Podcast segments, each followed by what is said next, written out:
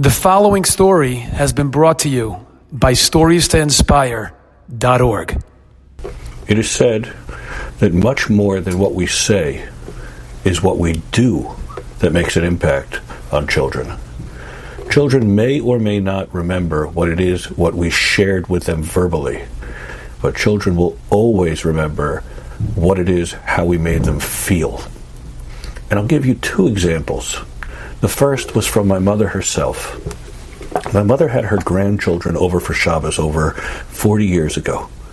And it was right before Shabbos. She lit Shabbos candles, and immediately upon lighting Shabbos candles, she turned to one of her little grandchildren and said, Quick, go turn on the basement light, for it was within the 18 minutes.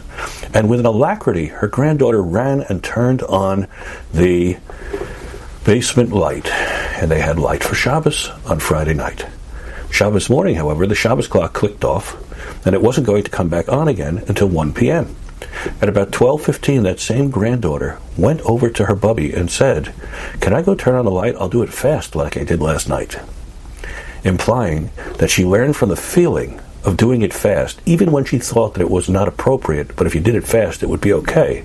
And therefore, we have to be so careful of what we say and what we do, for our children learn from our example and how we portray that example.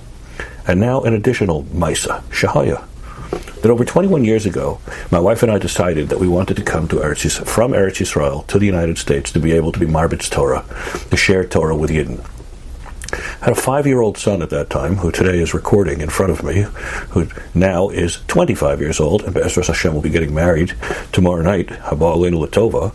And when he was five years old, for six weeks, every single night before he went to sleep, I would read him a little medrash says from Sefer Yehoshua, and at the conclusion, I would say, "Remember, young man, why we're going from Eretz Yisrael now." We're going to teach the Yidden. And he would smile and say, We're going to teach the Yidden. Day in, day out, with an example and a lesson that he saw us packing every day.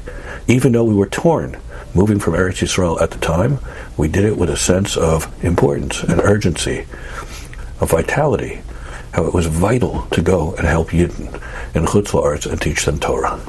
Finally, six weeks later, we got on the plane, we flew, we arrived in our neighborhood in Cherry Hill, and it was the second Shabbos, perhaps, that we were there, that we needed to walk to shul on Shabbos, and it was a shortcut to go through a liberal synagogue's parking lot.